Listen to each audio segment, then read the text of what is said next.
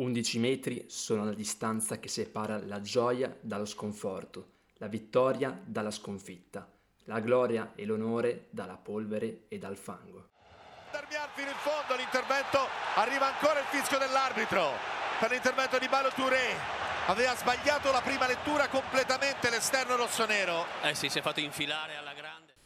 Bentornati tutti alla dodicesima puntata della nostra guida al campionato. Ovviamente andremo ad analizzare la dodicesima giornata di Serie A che ha visto risultati importanti, le capoliste entrambe fermate sul pareggio, un grande match come quello del derby che sarà proprio la ciliegina sulla torta della nostra puntata in quanto ultima eh, partita analizzata ma partiamo subito da un Empoli Genoa scoppiettante che ha sancito però l'esonero di Ballardini il ritorno in Serie A non come giocatore ma come allenatore di Shevchenko, primo club che allena dopo la nazionale uh, ucraina.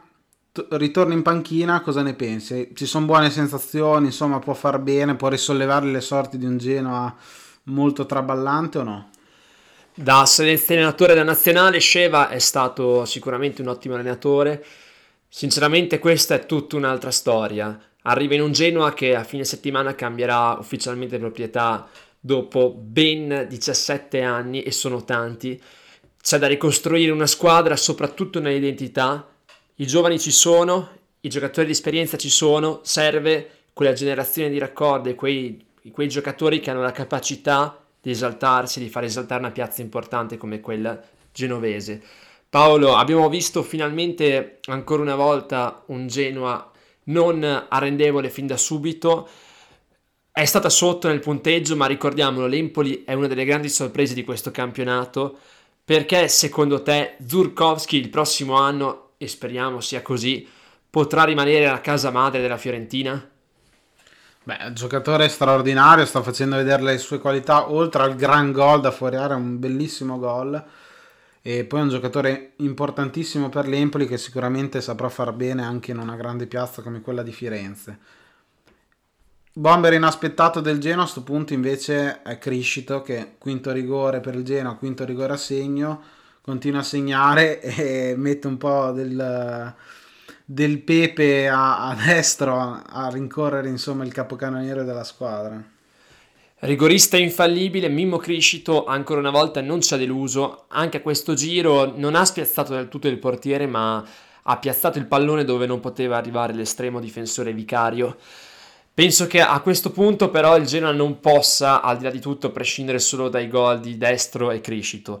Serve qualcun altro che si prenda la responsabilità, Forse è troppo presto chiamare Caicedo che in questa partita ha giocato non benissimo, anche se nel finale è riuscito a entrare nell'azione decisiva con l'assist per il gol, il primo in Serie A di Bianchi. Futuro luminoso per questo ragazzo o meteora?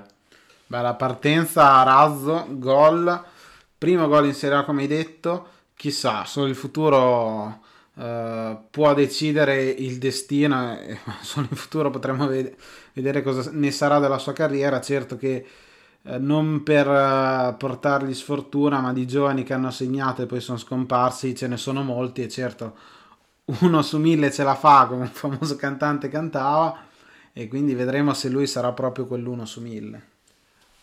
Una nota di colore, l'azione del gol di Zurkowski è avviata da un bellissimo dribbling difensivo di Parisi. L'anno scorso questo giocatore era titolare in Serie B, è stato uno dei protagonisti della promozione in polese. Quest'anno ha perso la titolarità e a me viene da pensare, può riuscire a prendersi il posto titolare ancora una volta? Ricordiamo che l'anno scorso giocava a destra, dove quest'anno sembra inamovibile Stojanovic, mentre a sinistra il titolare in teoria è Marchizza. Parisi può salire di livello e arrivare a, a essere di nuovo un giocatore, un terzino offensivo determinante anche in questa Serie A? Difficile togliere il posto a due come Stojanovic e Marchizza. Certo che se continua un, a fare una serie di prestazioni così importanti e di livello, il posto da titolare sarà suo. Serve continuità, ov- ovviamente. Partita importante ancora una volta riguarda una squadra ligure, una vittoria sofferta ma bella, meritata da parte dello Spezia sul Toro, un Toro che si può definire fino a questo momento croce delizia del campionato perché a tante belle prestazioni non sono corrisposti punti. Nota negativa nella partita, soprattutto per un Gallo Belotti spentissimo, partita altamente insufficiente ai limiti del 4,5 veramente, gol mangiato a porta vuota, stampato sulla traversa, palle perse, passaggi sbagliati, un Gallo Belotti non ancora in forma eh, europeo, se così si può dire. Torino che luce e ombre veramente proprio durante il campionato, Dr. Jekyll e Mr. Hyde, grandi prestazioni, grande cinismo e altre partite eh, di vuoto totale come quella di oggi, di questa giornata, dove si fa scappare punti importanti con squadre di medio-bassa classifica e se vuole ambire a un posto in più, oltre a quella che deve essere una salvezza eh, agevole, eh, queste partite non, non, le puoi perdere, tantomeno pareggiare, oggi l'ha persa e se vuole puntare come detto all'Europa serve qualcosa in più, comunque a lottare per l'Europa fino alla fine, così non basta. Anche perché comincia a essere distante dalla zona europea. Poi c'è da rimarcare il fatto che lo Spezia questa volta si è trovata una squadra che come lei tende a creare tanto, tirare tanto, ma segnare pochissimo rispetto a quanto appunto costruito.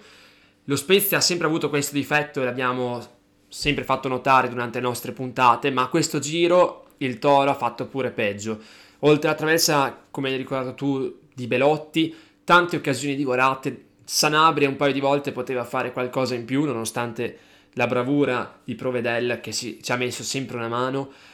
E allo stesso tempo i due esterni hanno macinato chilometri, Singo che è probabilmente il terzino rivelazione, anzi l'esterno a tutta fascia, rivelazione del campionato, già l'anno scorso l'ha giocato bene nella seconda metà di stagione, è imprendibile, però non riesce a buttarla dentro, o almeno per ora un solo gol segnato eh, rispetto a tante occasioni avute, e lo stesso si può dire per Olaina. Paolo, tutte le azioni alla fine sono e devono passare per forza costruite, eh, inventate da giocate e genialate di Praet e di Breccalo. Sono loro due le anime del toro? E forse guardando un po' al centrocampo, dove ricordiamo, a nostro parere, manca sempre qualcosa, forse è l'unico modo per creare pericolosità, ma non credo che questo sia la volontà di, di Juric. Juric vorrebbe un gioco un po' più corale da parte di tutto il centrocampo e certo che affidarsi alle lampate di due singoli giocatori per portare a casa la partita magari ti può premiare in uno o due casi, ma poi alla lunga eh, è troppo mm, non hai basi forti su cui fondare il tuo gioco e poi i risultati vengono a mancare come in questo caso. Giocatori che ricordiamo Pride e Breccalo per ora hanno giocato insieme pochissimi minuti, un po' per i problemi fisici di uno o dell'altro. Invece il gol decisivo dello Spezia l'ha segnato un veterano della Serie A ormai, arrivato nel massimo campionato che era un ragazzo, è cresciuto, è stato uno dei più giovani debuttanti, su di lui sono state riposte molte speranze, ma negli anni si era un po' perso. Non segnava da ben sei anni in Serie A e Jacopo Sala trova un gol di una bellezza incantevole e finalmente riesce a lasciare il suo segno sul campionato gran tiro fu- da fuori area, mancino, potente, bravissimo e finalmente ritrova il gol, come hai detto te, dopo sei anni, che per un giocatore che sia attaccante, centrocampista o difensore, sei anni sono veramente tanti, quindi deve essere anche stata una, una liberazione per lui aver segnato finalmente in Serie A un'altra volta.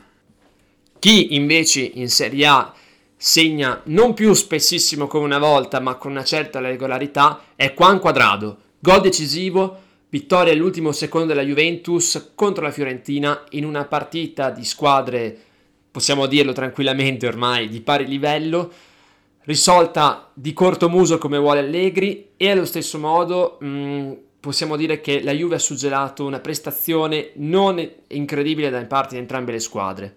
Ah, partita noiosissima, c'era veramente da addormentarsi davanti allo schermo, anche se di occasioni Ce ne sono state, ricordo su tutte la traversa di Chiesa. Perin non impegnato dall'attacco viola, un Vlaovic gestito, chiuso, limitato alla perfezione da un delict straripante, secondo me uno dei migliori in campo. Nella Juve una grande nota positiva ce l'ha Weston McKennie che finalmente si riprende, già qualche prestazione che sta facendo molto bene. Eh, insomma, gli altri però mm, Rabiot sulla fascia continua a non convincermi. Non so perché si ostini a metterlo lì e nonostante eh, la strigliata eh, durante la conferenza prepartita di Allegri proprio su Rabiot il giocatore francese non ha avuto la scossa, ha giocato la sua solita partita abbastanza scialba, ricca di errori e confusione.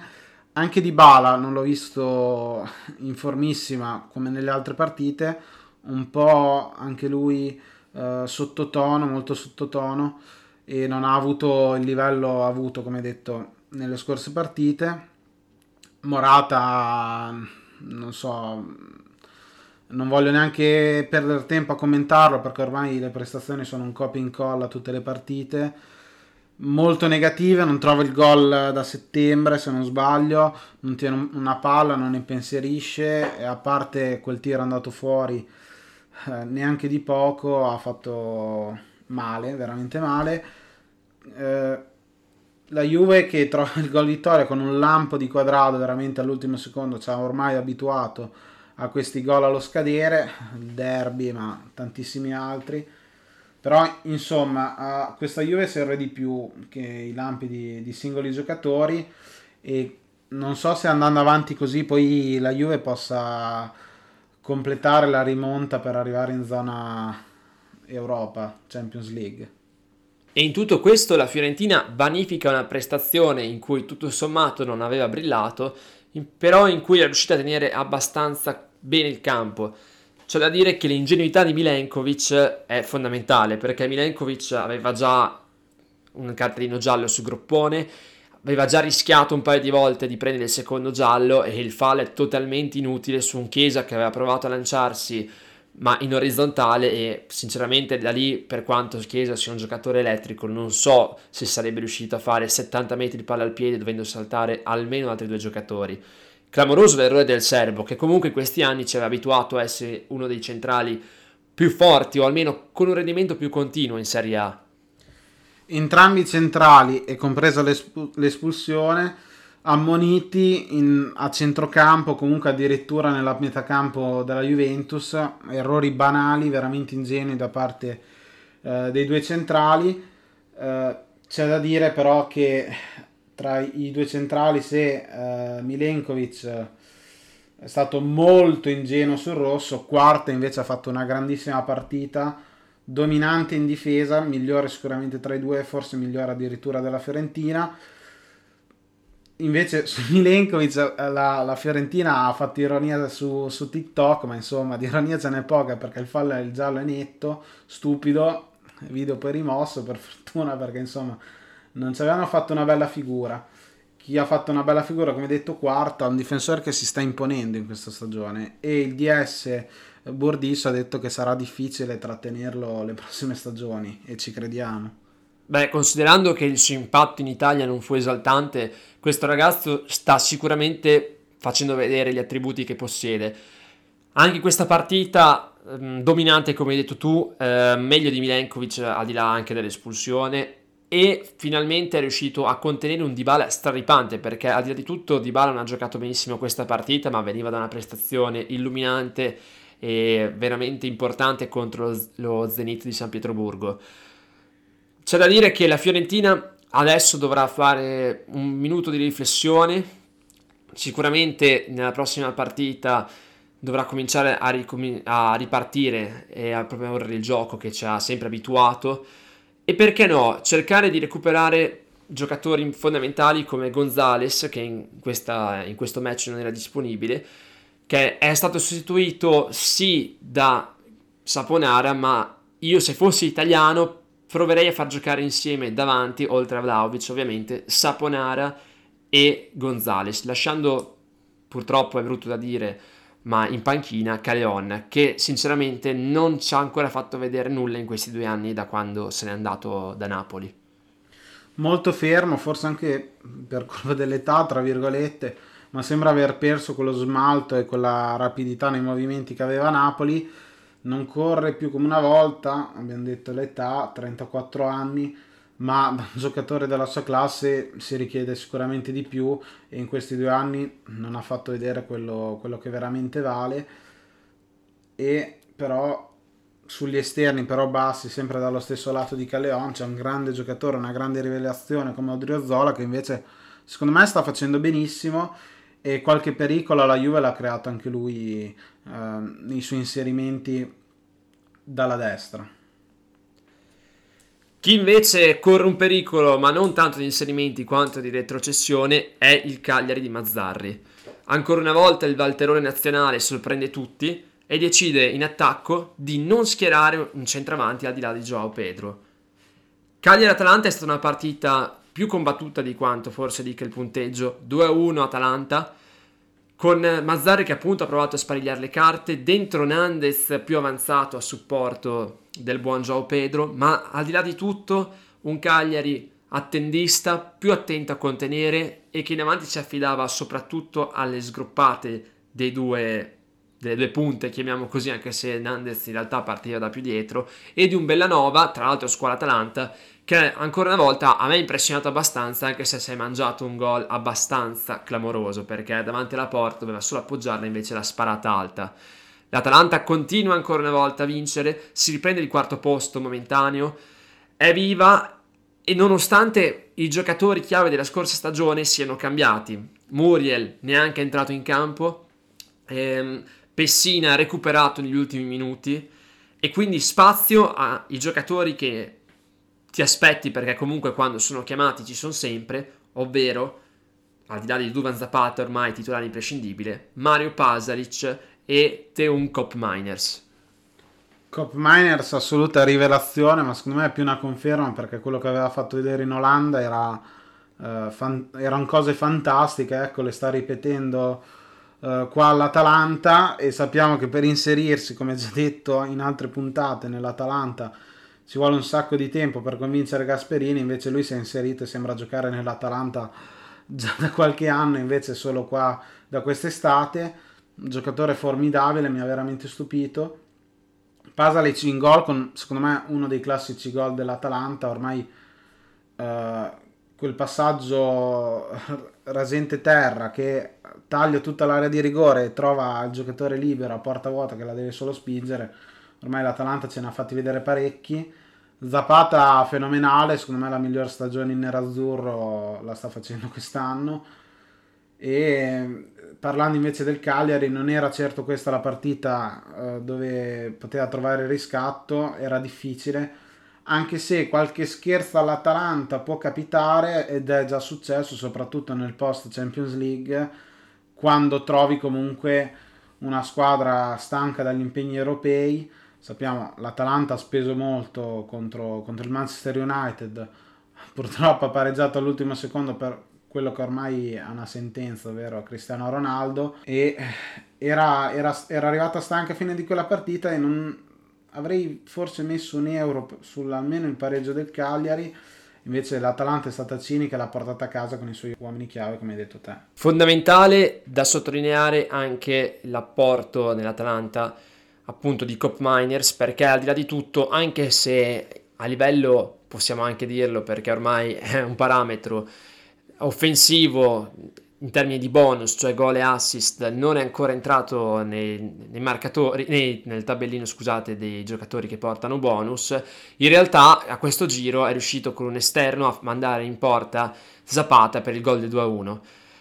Chi invece ha toppato alla grande, secondo me, è stato Deron che nonostante ormai appunto stia vivendo una seconda giovinezza nel nuovo ruolo di centrale di difesa, anzi braccetto destro o sinistro dei tre di difesa, a me ehm, ha impressionato nel momento in cui ha sbagliato completamente la chiusura su Joao Pedro, su un bel lancio di Godin che ha preso iniziativa, è avanzato, ha alzato la testa, ha lanciato Joao Pedro e lì non ho capito perché Deron si sia bloccato, aveva visto che il lancio poteva essere intercettato o che comunque doveva essere pronto a scappare verso la propria porta, invece si è proprio piantato e ha mandato il brasiliano in gol ingenuità clamorosa che l'Atalanta ha sempre avuto durante questi anni e che probabilmente se vuole diventare una squadra che perché no può ambire allo scudetto deve riuscire ad eliminare dal proprio DNA. Al di là di questo Io ho visto ancora una volta un'ottima Atalanta, sta crescendo, gli manca ancora qualcosa e non tanto a livello offensivo perché ha dominato con i giocatori che abbiamo detto e un Zappacosta in formato deluxe.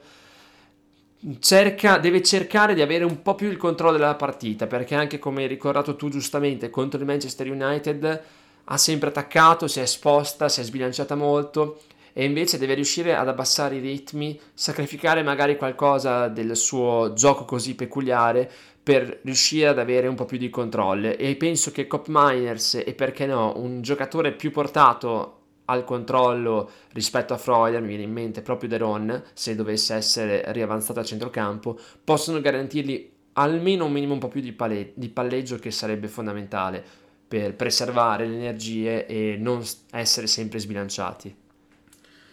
Cosa ci ha regalato il nostro Mourinho questo weekend? Forse la più grande sorpresa di giornata. Assolutamente, perché siamo di nuovo dopo Sdemanlandia, questa è, non saprei come dire, terra dei mu, non lo so, però clamoroso, perché al di là di tutto, quando un giocatore e una persona va a Venezia si sa che la città rimane nel cuore, il problema è che qui, oltre al cuore, sulla Roma sono rimasti i punti in campo, perché esce sconfitta da un Penzo formato finale dei mondiali con un Venezia sfavillante. Mamma mia, poi poteva anche finire con un passivo maggiore perché quel T Enrico 14 la stava per mettere al volo all'incrocio, invece ha preso la traversa, lì proprio sarebbe caduto lo stadio. Però grande prova del Venezia comunque, eh. si era portato in vantaggio subito con Caldara, poi è passato in svantaggio, ha avuto la forza di credersi e di rimontare, sì il rigore è molto dubbio, però insomma eh, lo sforzo del Venezia è stato eh, più che apprezzabile, è stato fondamentale perché hanno portato a casa una partita storica per il club. 3-2 contro la Roma di Mourinho non accade tutti i giorni, soprattutto per una neopromossa. E poi Aramu ha fatto benissimo, candidato tra i nostri quattro papabili MVP oltre al rigore grandissime azioni. Okere che mi è, mi è, piaciuto tantissimo il gioco di gambe eh, che è stato utile per, per metterla alle spalle di Rui Patricio. Gran giocatore la Serie A lo ritrova Henry è entrato e ha fatto bene. Una squadra che ha giocato benissimo poi gli americani mi stanno piacendo più Buso di Tessman certo Tessman non sta trovando molto spazio però quando entra in generale fa bene Buso per me è una futura, non dico stella, ma secondo me sarà un buon giocatore. Ha i numeri, la qualità, forse manca qualcosa di fisico, ma si farà a meno di 20 anni. La Roma si riprende Abram, fa il primo gol su muro dove in Serie A con la Roma, ma insomma troppo, troppo spazio dietro, davanti poco incisivi perché mi ricordo su tutti un gol clamoroso mangiato da Abram subito dopo il 2-2 e la Roma che non fa risultati positivi e prestazioni da un bel po', eh, perché l'ultimo è stato il 2-2 col Bodo Glimt, che insomma, quando giochi in casa con una squadra norvegese ti si richiede molto di più di un 2-2. Ma poi la Roma continua ad avere sicuramente una cattiva stella, perché sesto palo in Serie A, nessuno come loro. Già qui Mourinho probabilmente si sarà abituato a certi modi di dire romaneschi che non possiamo ovviamente ripetere qui. E l'imprecisione degli attaccanti è stata veramente veramente fondamentale perché eh, Shomurodov si è mangiato due gol. Ne ha segnato uno va bene ma se ne è mangiati due. Abraham bel gol forse la miglior partita a parte le prime tre di questa sua Serie A del suo primo campionato italiano. E c'è da dire al di là di quello, però, un gol mangiato come hai detto tu, un palo clamoroso, anche abbastanza sfortunato, però ragazzi, dai, da lì almeno un altro gol devi farlo. E poi tanti tanti modi diversi di attaccare, affidati soprattutto a Capitan Pellegrini, che a questo giro non riesce a piazzare la zampata. E sinceramente all'intervallo nessuno avrebbe pensato che la Roma e il Mu fossero ancora una volta vittime della loro maledizione. Maledizione che c'è, ma di certo molta parte di questa maledizione è anche colpa dello stesso Mourinho che si ostina a dar fiducia ai soliti 13 giocatori. Adesso col Bodo Glint abbiamo visto le riserve cosa hanno fatto. però già in estate aveva bocciato giocatori che si sono rivelati poi, non dico fenomeni, ma fondamentali in altre squadre. Mi ricordo per esempio uh, su tutti Pedro, che è andato a segno anche questa giornata, quarto gol in Serie A. Poi in conferenza post partita si è lamentato comunque di giocatori che ha voluto lui mandare via, si è lamentato di non averli, insomma non ci convincono molto, almeno a me non convince eh, la scusa, tra virgolette, le motivazioni che ha dato nel post partita, qualcosa di diverso si deve trovare anche perché dopo 12 giornate di gioco ce n'è poco e la squadra sembra aver perso l'entusiasmo, anche la tifoseria l'ha perso perché giovedì scorso sono arrivati i primi fischi e sicuramente l'accoglienza non sarà stata delle migliori per il ritorno eh, della squadra a Roma. C'è da dire che a questo giro, oltre ai suoi classici pretoriani, ha schierato Kumbulla, visibilmente fuori forma, sempre posizionato abbastanza male e non molto reattivo, e infatti è stato sempre infilato dalle punte del Venezia.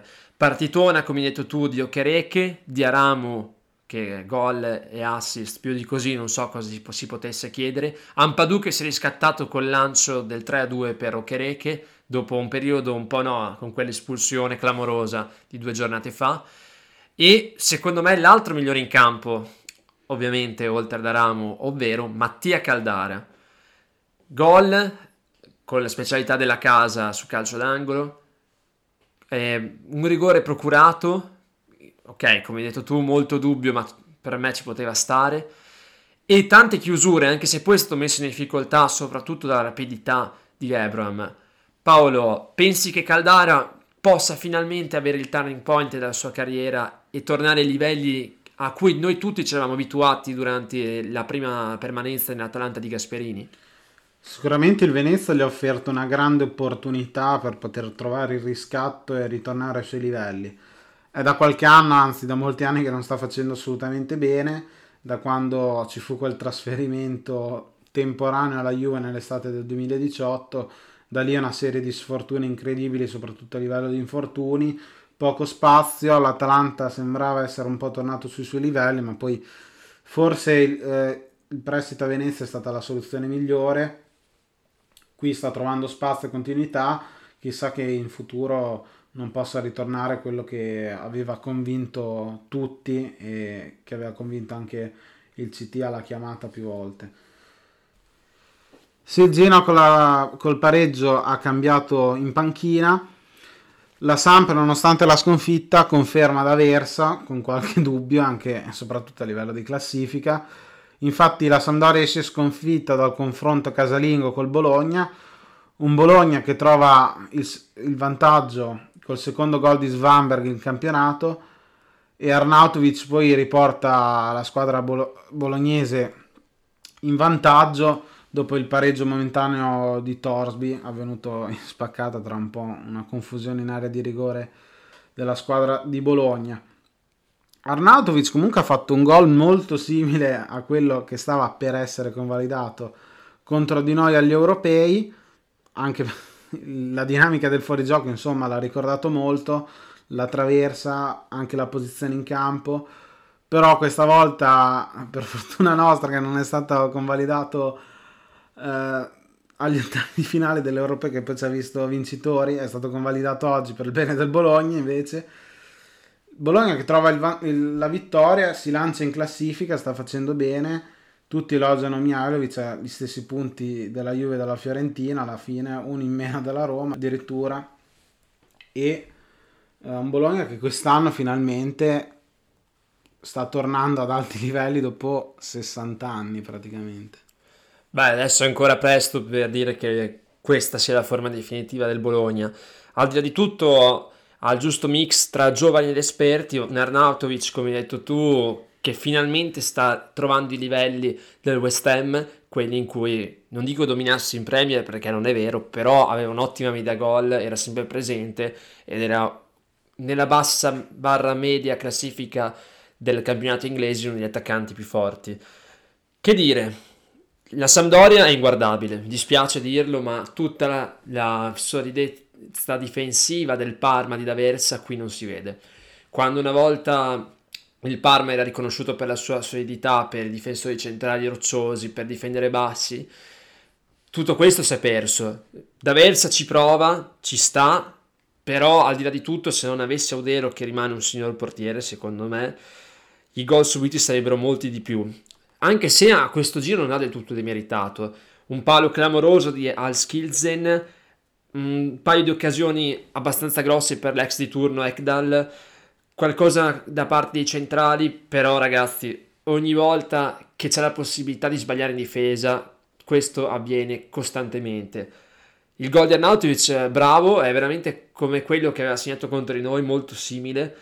E Svanberg che per la prima volta segna lontano da, dall'area, in, eh, la prima volta in otto reti di campionato. Un bel gol su un assist di un ritrovato Soriano che è lontano parente, e questa è una cosa un po' strana, del giocatore visto l'anno scorso, che a momenti avrebbe quasi strappato una convocazione degli europei per Mancini.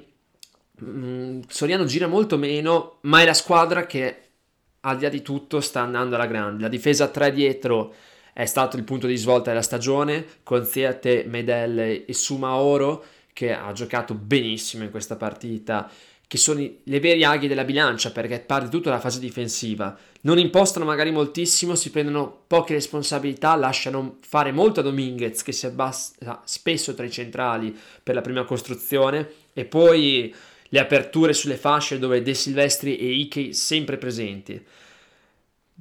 Che dire, davanti abbiamo già detto dell'austriaco e di un Barrow che non è più una sorpresa, oggi non è andato a segno, non ha fornito assist, però ragazzi Barrow è un signor giocatore e ogni volta che puntava palla al piede la difesa della Samp sono stati guai. Cosa deve fare la Samp al di là di ritrovare la solidità difensiva per poter riuscire a, usci- a uscire da queste sabbie mobili, perché ricordiamoci, su, nelle ultime 5 squadre di Serie A, ben 3 sono Liguri, solo che paradossalmente lo Spezia è più in alto di tutti. Genoa e Samp sono in una zona molto pericolosa. Cosa deve fare? Cambiare allenatore? No, a parte gli scherzi. Sicuramente davanti mancano i gol perché Caputo è stato preso per aumentare e magari sopperire qualche mancanza di Quagliarella, eppure i gol non li sta trovando. Quagliarella a una certa età ormai non sta neanche più trovando la continuità dell'anno scorso. Gabbiadini, tornato dall'infortunio, non sta facendo benissimo. Manca il gol davanti. Candreva è l'unico che, pur non essendo attaccante puro, i gol li porta e anche grande, comunque un grande contributo offensivo lo dà insomma manca qualcosa là davanti, come hai detto tu la, so- la solidità difensiva latita, bah, eh, dura qua risollevare la situazione che sembrava essere partita bene perché nelle prime prestazioni la Sandoria a me aveva anche convinto.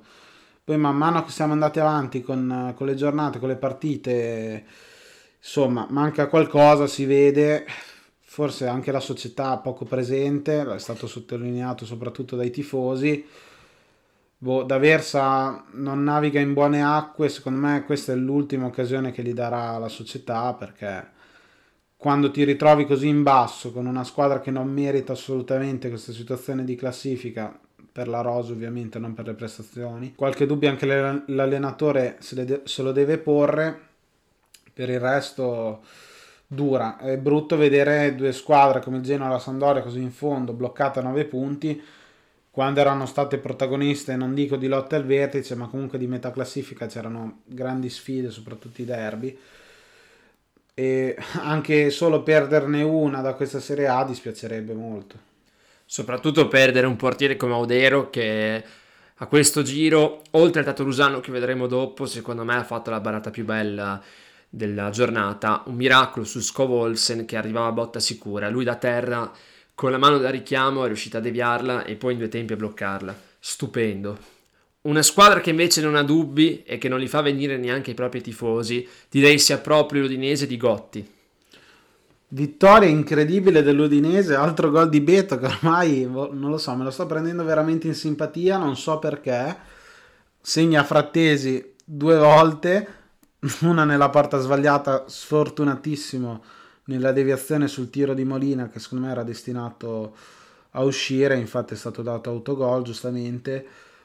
Da segnalare però l'errore clamoroso di Silvestri che porta al pareggio del Sassuolo. Praticamente consegna la palla nei piedi di Berardi che non può fare altro che metterla dentro. Per il resto il Sassuolo delusione perché ha vinto con la Juve, poi si è perso, uh, è uscito sconfitto la scorsa partita, perde anche oggi, insomma se gli si chiedeva la conferma, la conferma direi che non c'è stata assolutamente e il Sassuolo si deve decidere veramente a ritrovare se stesso, a ritrovare quel Sassuolo che l'anno scorso e gli anni passati aveva fatto tanto bene con De Zerbi. Dionisi è il suo erede, l'abbiamo detto da sempre, ma ora è veramente tempo di dimostrarlo e non solo a parole. Ci vuole tempo per portare avanti un, un tipo di gioco, ci vuole pazienza, però insomma che la pazienza finisce. Non dico che rischi la retrocessione assolutamente, non sarà per me a meno di clamorosi ribaltoni invischiata nelle zone basse della classifica. Ma insomma se si chiedeva quest'anno al Sassuolo il passo in avanti per ora non si sta vedendo. C'è da dire che ancora una volta la difesa si conferma il punto debole, il croce delizia di questa squadra perché prendi un gol da Deulofeo che è sicuramente un giocatore che dà del tuo al pallone, bravissimo con gli spunti individuali però lasciato andare molto facilmente nel primo gol e ok il tiro di Molina, come hai detto tu, Frattesi, mio personale idolo, gol da centravanti a questo giro, con un bellissimo taglio sul primo palo, sull'assist di Rogerio. Non poteva far nulla. La toccata forse non doveva andarci così, così tanto impeto, ma facile parlare con il seno di poi. La deviazione decisiva, ma ripeto, secondo me ha pochissime colpe. E fin qui ancora tutto ok. Però anche nel gol di Beto Pereira ha fatto quello che voleva in area di rigore e ha servito la palla al centravanti portoghese che ha dovuto solo appoggiare. Beto, rivelazione. Io non so se tutti i nostri spettatori giocheranno al fantacalcio, ma probabilmente sarà il giocatore più ambito perché non penso che nessuno l'abbia preso in sede d'asta. È stato una delle grandi sorprese di questo campionato fino a questo momento e devo dire che Gotti sì, sempre molto criticato per il suo spirito difensivista, sempre molto bistrattato perché ama, segna poco, vive su De Paul. Effettivamente molto del gioco dell'anno scorso era sul talento argentino, però quest'anno tutti i giocatori si sono responsabilizzati e addirittura non ha più paura di usare ha schierato titolare il giovane Neoen Perez che prima presenza in Serie A non ha demeritato, anzi è stato uno dei migliori in campo al di là di tutto e il Sassuolo. Io qui ripeto, la difesa ha avuto le sue colpe, però anche a questo giro l'attacco Raspadori, De Frel e perché no, bisogna ricordarlo anche se è entrato dalla panchina solo nel secondo tempo, Scamacca quasi evanescenti, perché mentre con Caputo si segnava sempre, oppure l'anno scorso nel giorno di ritorno si scatenò Raspadori, quest'anno non riesce a ricavare gol dall'attacco il Sassuolo, al di là del solito Berardi.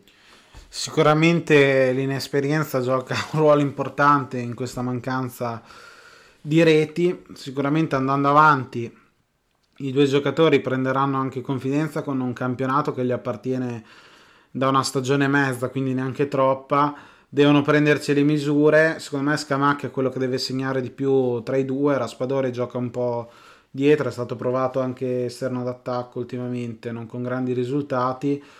Un giocatore comunque versatile, a me piace molto. Secondo me deve giocare avanti. Certo, dietro, un po' dietro la punta può dare una mano, anche lì può far bene, però secondo me è un attaccante vero nonostante l'altezza che non è tra le, diciamo, tra le maggiori in questo campionato, però entrambi è ora che si diano una svegliata e iniziano a segnare. Perché il Sassuolo ne ha bisogno e anche loro per le loro carriere giustamente de- devono portarli. E adesso de- sono giunti alla chiamata del salto di qualità dopo una stagione e mezza di apprendistato come detto devono iniziare a segnare. Punto e basta. Chi invece non ha problemi a segnare è nel derby di Lotito, questo lo diciamo provocatoriamente ma nemmeno troppo, la Lazio che distrugge 3-0 la Salernitana. si affida a un immobile che è sempre lui, ancora una volta capocannoniere, per quanto tallonato vicino da un altro giocatore che vedremo dopo. Un Pedro incredibile, che è tornato praticamente ai livelli di Barcellona ai primi anni del Chelsea, rinato sotto la gestione Sarri e finalmente è tornato il mago Luis Alberto. Grandissimo gol, veramente bellissimo, un colpo da biliardo che ci aveva abituato negli anni scorsi, ma che quest'anno non ci aveva fatto vedere praticamente nulla, anche se ogni volta quando entrava suo, la sua punizione calciata bene, il suo assist, riusciva sempre a trovarlo. E diciamo che la Lazio si affida ancora una volta al sestetto delle meraviglie, anche se ormai il posto che era di Luca Schleiva, non so perché, incluso nei giornali romani nel sestetto, è stato preso da Cataldi, ha funzionato alla grande e la Salernitana e, e bisogna dirlo, purtroppo continua a essere ancora una volta solo Ribery. Lazio assolutamente straripante, eh, anche per merito di un giocatore come Cataldi che trova la nazionale grazie al forfè di Zaniolo. Luis Alberto gol bellissimo a sigillare la partita sul 3-0 e Immobile trova un gol che comunque colpo di testa mi è piaciuto una serie di rimpalli incredibili tra Felipe Anderson e eh, Pedro. Che dire, questa Lazio finalmente si sta ritrovando, si parla anche di una fiducia che non si era mai perso ovviamente, ma rinnovata ancora una volta a Sarri, addirittura si sta iniziando a parlare di rinnovo, sembra un po' eh, precoce come situazione, però la Lazio sta facendo bene, non si è persa dopo le ottime prestazioni viste eh, le partite scorse, supera la Roma in classifica e sappiamo tutti che eh, a Roma nella capitale questo è un punto fondamentale che dà morale e una Lazio che finalmente come detto si risolleva in classifica ora può lottare nuovamente per la zona Champions League a un solo punto dall'Atalanta serve fare ancora un passo in avanti perché a livello di gioco non ci siamo ancora, ma sappiamo come a Sarri serva tempo e la fiducia ovviamente dei giocatori che non c'è stata nella, nell'esperienza precedente con, con la Juventus. Però ecco, una Lazio che sta facendo bene, gioca diversa, molto diversamente rispetto a Inzaghi, ma non per questo sta giocando peggio. E poi c'è da sottolineare che al di là di questa partita, la Salernitana si sta provando tutte per suicidarsi, perché rimanendo solo in questo match, errore incredibile di Gomber sul gol di Pedro, io non ho ben capito cosa volessero fare lui e Zortea, passaggio indietro, vabbè, del terzino che in realtà non era così scriteriato come in titolo anni media, e il difensore slovacco io non ho capito cosa stesse guardando, ha cominciato a girare attorno al pallone, è arrivato il canario, Pedro gliela scippa, arriva davanti a Belz e lo trafigge. Già lì non ho capito bene la giocata, ma poi al di là di tutto la costruzione di gioco della Salernitana è stata pressoché nulla, ancora una volta. Sembra che l'unico schema che possa funzionare, al di là di, di ogni ragionamento, sia palla Ribery, vediamo che cosa succede e via andare. E infatti Ribery ha sfiorato il palo con un'azione delle sue, ha ha dato l'assist per la traversa di Diuric, è l'anima di questa squadra, ma in questo momento sta ancora una volta predicando nel deserto. In qualche partita ha trovato la collaborazione di qualche insospettabile, mi viene in mente Bonazzoli, eh, Gondo in un paio di occasioni, però e Juric stesso in, in, praticamente l'unica partita degna di nota della gestione della Salernitana fino a questo momento, però è poca poca roba al di là di tutto. E l'unico che potrebbe forse dargli una mano, l'unico giocatore che l'anno scorso è riuscito a spaccare le reti di tutta la Serie A, Simi, è ancora una volta desaparecido. La verità secondo me è una, la squadra non è adatta a giocare un campionato di Serie A e lo sta dimostrando. A parte Ribery se ne salvano in pochissimi, anche Simi mm, pessimo in questo inizio di stagione e io li vedo male, li vedevo male ad agosto, li vedo male adesso. Dura, dura salvarsi con questo atteggiamento e con questa poca qualità. Veramente per salvarsi i giocatori devono dare il 110% e forse non basterà neanche. Vedremo. Sicuramente devono salvare la faccia perché in queste prestazioni molte hanno lasciato a desiderare anche eh, per quanto riguarda l'impegno e quello non deve mai mancare anche se parti da netto sfavorito. E un'altra squadra che sta dando il 110% rimane l'Ellas Verona. Blocca la capolista Napoli. Ancora una volta un gol del solito Simeone che sta braccando da vicino immobile. È on fire e tutta la squadra sembra girare. Così come però al di là del gol subito sembra girare il Napoli.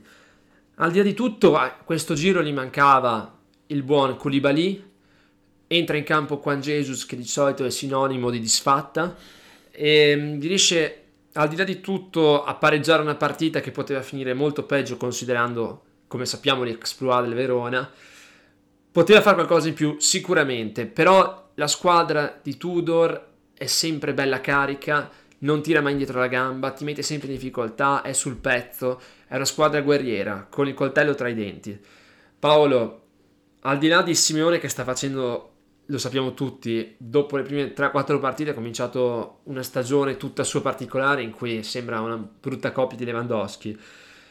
Perché secondo te il Verona può essere, adesso mi sbilancio di brutto, la rivelazione di questa Serie A e arrivare, perché no, a metà campionato quasi in zona Europa, anche se non penso che alla fine riuscirà a tenere queste posizioni.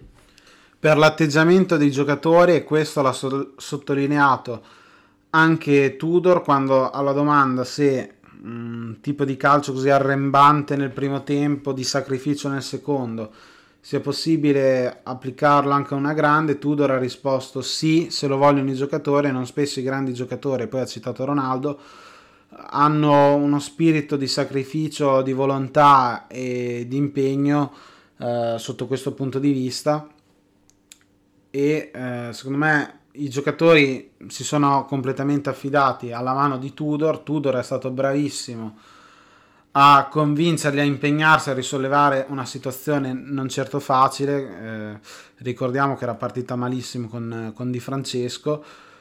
E ora, secondo me, il Verona è una delle squadre più in forma del campionato. Ha fermato, come hai detto tu, la capolista, come abbiamo visto tutti.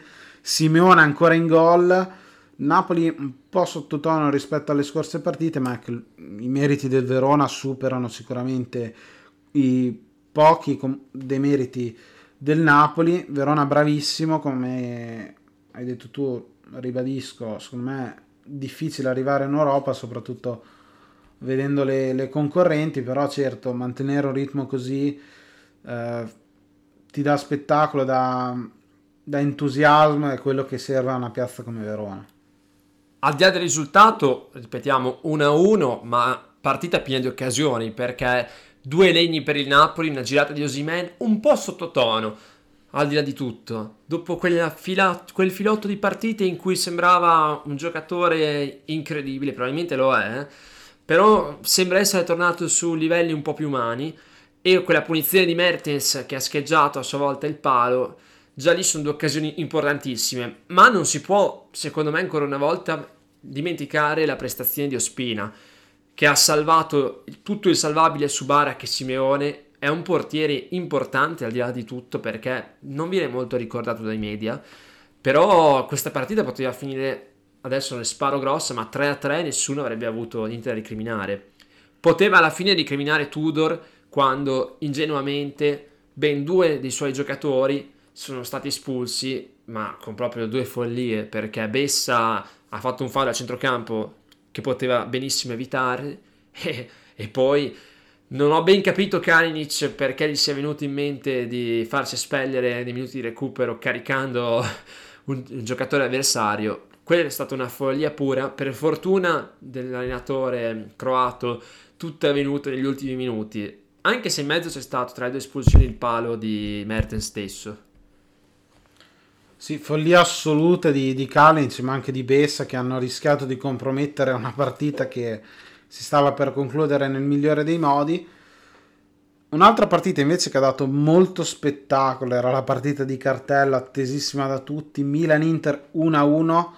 Allora, un gol su rigore, un autogol, ma quanto spettacolo c'è stato? Una partita con un ritmo assurdo, non sembrava neanche una partita di Serie A e forse eh, in mezzo a questo ritmo i giocatori che hanno sofferto maggiormente sono giocatori con una stazza un, un po' più importante come Ibrahimovic e Geco. Secondo me è meglio il primo del secondo, anche se a questi ritmi un po' hanno sofferto, però la partita è stata bellissima. Piena di errori tecnici, questo bisogna dirlo. Però, come hai detto tu, ritmi quasi da Premier, a parte in certi momenti in cui la, la paura la c'era proprio ben presente in campo. Nessuna delle due voleva perdere e entrambe però allo stesso tempo cercavano di vincere. Eh, che dire, secondo me il momento clou è stato quando sì, che sappiamo tutti ormai abbassarsi sulla linea dei difensori per aiutare la prima costruzione, ha perso quel pallone sradicatoli dall'ex compagno di squadra Cialanoglu e ha commesso il fallo da rigore. Cialanoglu che ha tirato un rigore non malvagio ma non ben tiratissimo diciamo. Eh, ha spiazzato comunque Tatarugiano e da lì è cominciata una partita francamente senza senso perché l'Inter ha avuto le occasioni per raddoppiare, penso a Barella, penso a un altro rigore su un errore clamoroso di Ballo Touré saltato da Darmian. Paolo adesso al di là di tutto Darmian è il simbolo della negazione, l'uomo scudetto dell'anno scorso, però Darmian non ha sicuramente quel cambio di passo necessario per saltare nuove velocità c'è da dire che Ballottore lì stava andando a farfalle, eh. non so perché fosse poi proprio ehm, così girato mentre stava arrivando il pallone all'esterno dell'Inter, te che ne pensi? Che non ha capito niente perché si è dovuto guardare a destra e a sinistra un paio di volte per capire la direzione del pallone. Troppo tardi quando l'ha capito, Darmian l'aveva già superato e poi è entrato veramente maldestramente. Un intervento così in area di rigore non è mai da fare, certo era la disperata graziato forse anche nel cartellino perché qualche dubbio sul rosso io ce l'ho avuto, la palla la trova, eh, la sfiora proprio. Mm, forse questo l'ha, l'ha salvato, però ecco, ingenuo, veramente ingenuo, infatti poi a inizio secondo tempo è stato immediatamente sostituito da Calulu che ha fatto sicuramente meglio. Però nota negativa del Milan in questa prima parte di stagione sicuramente Balloture che non mi sta convincendo per niente. Invece però trovo che nei cambi, negli altri cambi, il Milan eh, sia più che preparato. Chi è entrato ha fatto benissimo, penso soprattutto a Rebic che ha dato quella marcia in più al Milan. Ha fatto benissimo, ha creato molte occasioni e anche Benasser che è entrato non ha, non ha demeritato, di certo una, non una delle sue migliori partite, ma ecco, anche lui bene. Eh, Milan che forse con il finale poteva mh, mm, pretendere avere un po', un po', di più del pareggio, ma anche l'Inter per tutta la partita ha avuto le occasioni per rivendicare anche lei un risultato maggiore. Hanno fatto bene tutte e due le squadre, una bella partita, qualche errore di troppo. A me è piaciuta, me la sono goduta la partita e secondo me è stato un bello spettacolo. Per me si può leggere tutto con l'intensità del Milan che comunque finché ha retto ha costruito tantissime occasioni. Eh, io penso che siano stati fondamentali i piegamenti difensivi di Diaz e Leao, che è stato imprendibile quando partiva dalla fascia, bellissimi modi in cui si riusciva a centrarsi e saltare sempre l'uomo. E in questo almeno Touré è stato utile perché allargandosi sulla sinistra dilatava le maglie della difesa avversaria. E che dire, quando sono calati loro due nei ripiegamenti, il Milan ha cominciato a soffrire. Da lì è salito in cattedra il centrocampo dell'Inter, Brozovic, che fino a quel momento comunque aveva giocato abbastanza bene al di là di tutto, Barella, che non è stata nella sua miglior partita, ma che a livello di intensità ha potuto spingere di più, e infatti l'occasione su cui Ballo Touré si è riscattato, salvataggio sulla linea, è nata da un suo, praticamente da una sua conclusione a botta sicura, poteva far meglio, sicuramente, però arrivava in corsa stanco dopo 40 metri di scatto. E c'è da dire che lì è venuto fuori la qualità maggiore dell'Inter nel palleggio, negli scambi stretti, nelle triangolazioni tra esterno, mezzala e punta che si allargava. E tutto questo, secondo me, io dico, qui proprio lo dico tranquillamente, Pioli non ha voluto togliere Ibra dal campo, che alla fine ha creato qualcosa, e non dico di no perché quel tiro di mancino bellissimo, la punizione sul gong su cui Andanovic ha dovuto metterci i guantoni, se no era finita. Però se avesse voluto avrebbe potuto rischiare qualcosa in più lasciando in campo Leao e affian- affiancandogli Rebic, mettendo magari il croato centravanti e il portoghese a giostrare? Difficile immaginare un, uh, un Milan senza Ibra perché comunque ha un importante riferimento davanti, secondo me non la miglior partita come ho detto, ma ha fatto bene. Insomma, forse avrebbe azzardato troppo con una mossa di questo genere. Eh, però secondo me poteva anche starci per provare qualcosa di diverso, anche perché Ibra a parte la punizione, qualche tiro così non ha impegnato molto Andanovic. Forse Leao e Rebic allo stesso momento in campo avrebbero potuto dare qualcosa, chi lo sa. Passando all'Inter invece nota positiva per quanto riguarda il gioco di squadra, bravissimi, Darmian come hai detto tu si è ritrovato dopo le esperienze negative sia allo United che al Parma, Parma ovviamente più positiva, eh, non, non, metto in dubbio uh, le prestazioni che ci sono state, però insomma uh, sta ritornando ai livelli che ci aveva fatto vedere al Torino, però nota molto negativa per quanto riguarda gli attaccanti a mio parere. Uh, Lautaro a parte il rigore si è visto pochissimo, ha sbagliato molto Uh, sì, qualche occasione l'ha avuta, però non, è, non, mi ha convinto in questa partita. Non ha saputo creare rischi degni di nota. Poi ha sbagliato il rigore, quindi quando sbagli il rigore tutti ti danno addosso e mi aggiungo anch'io. Anche se c'è da dire grandissima parata di Tatarusano che è il nostro MVP e dopo ne parleremo.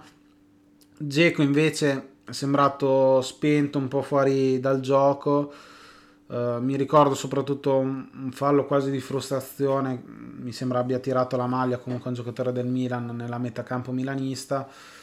Non lo so, li ho visti un po' fuori dal gioco, però hanno tutto il tempo per riprendersi.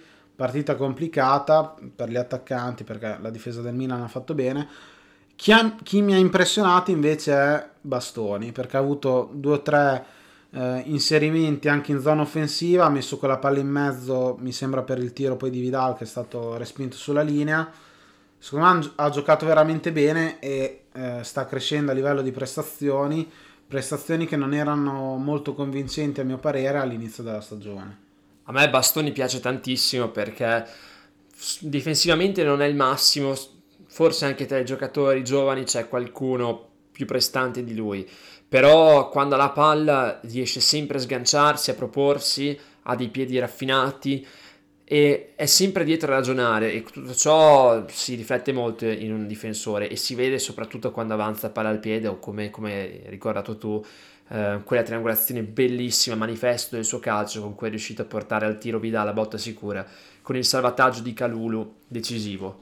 Il peggiore in campo io invece non oderei a Geco ma anche sì veramente evanescente e le poche volte in cui si è visto per i tifosi del Milan è stata una mattanza. Il rigore procurato però all'Inter e il gol sbagliato perché sul tiro di Salemakers, palo clamoroso su cui Andanovic forse poteva muoversi un attimo prima. Dai, su quel rimpallo la palla ti arriva sul mancino, va bene che non sei sinistro di piede e va benissimo però un, giocatore professionista che chiede uno stipendio del genere e che forse a fin, chissà a gennaio a fine anno se ne andrà dal Milan per possiamo dirlo il Paris Saint Germain come tutti vociferano poi si vedrà perché nella vita nulla è scontato. Un gol da lì saranno stati 6 metri dalla porta deve almeno, non dico segnare ma almeno beccare la porta perché comunque Andanovic aveva indovinato l'angolo ma almeno beccare la porta devi arrivarci è, è inutile non ci sono scuse Ora però Maldini 9 milioni li deve dare a Tatarusano che ha spazzato via i dubbi, soprattutto in questa partita perché ha parato un rigore incredibile, secondo me non era tirato male quello di Lautaro, ma lui ci è arrivato e in due tempi l'ha bloccata e comunque le prestazioni buone le sta facendo, come detto è il nostro MVP per la giornata, meritatissimo a mio parere. Uh, oltre al rigore ha fatto delle buone parate, ha dato sicurezza alla difesa c'è sempre stato e non ha demeritato eh, rispetto sia a Magnani infortunato che a Mirante che è stato chiamato a coprire un buco lasciato dall'infortunio sia di, Magnan che di Plizzari e sta facendo vedere che merita il posto da titolare in questo momento. E ha spazzato anche i dubbi che c'erano legittimamente perché le ultime prestazioni non erano state eccezionali invece si è eh, caricato il peso di quello che è forse il ruolo più importante nel gioco del calcio e sta facendo bene. E con questa analisi del 175 derby di Milano vi lasciamo ancora una volta, vi aspettiamo per la tredicesima giornata che si svolgerà dopo la pausa per le nazionali, decisiva per l'Italia con la sfida diretta contro la Svizzera. Ancora una volta Forza Italia e un saluto da Matteo e da Paolo e ci sentiamo tra due settimane. Pronto sul dischetto Lautaro Martinez. Va con il destro, Tatarusano! In due tempi Tatarusano lo ipnotizza.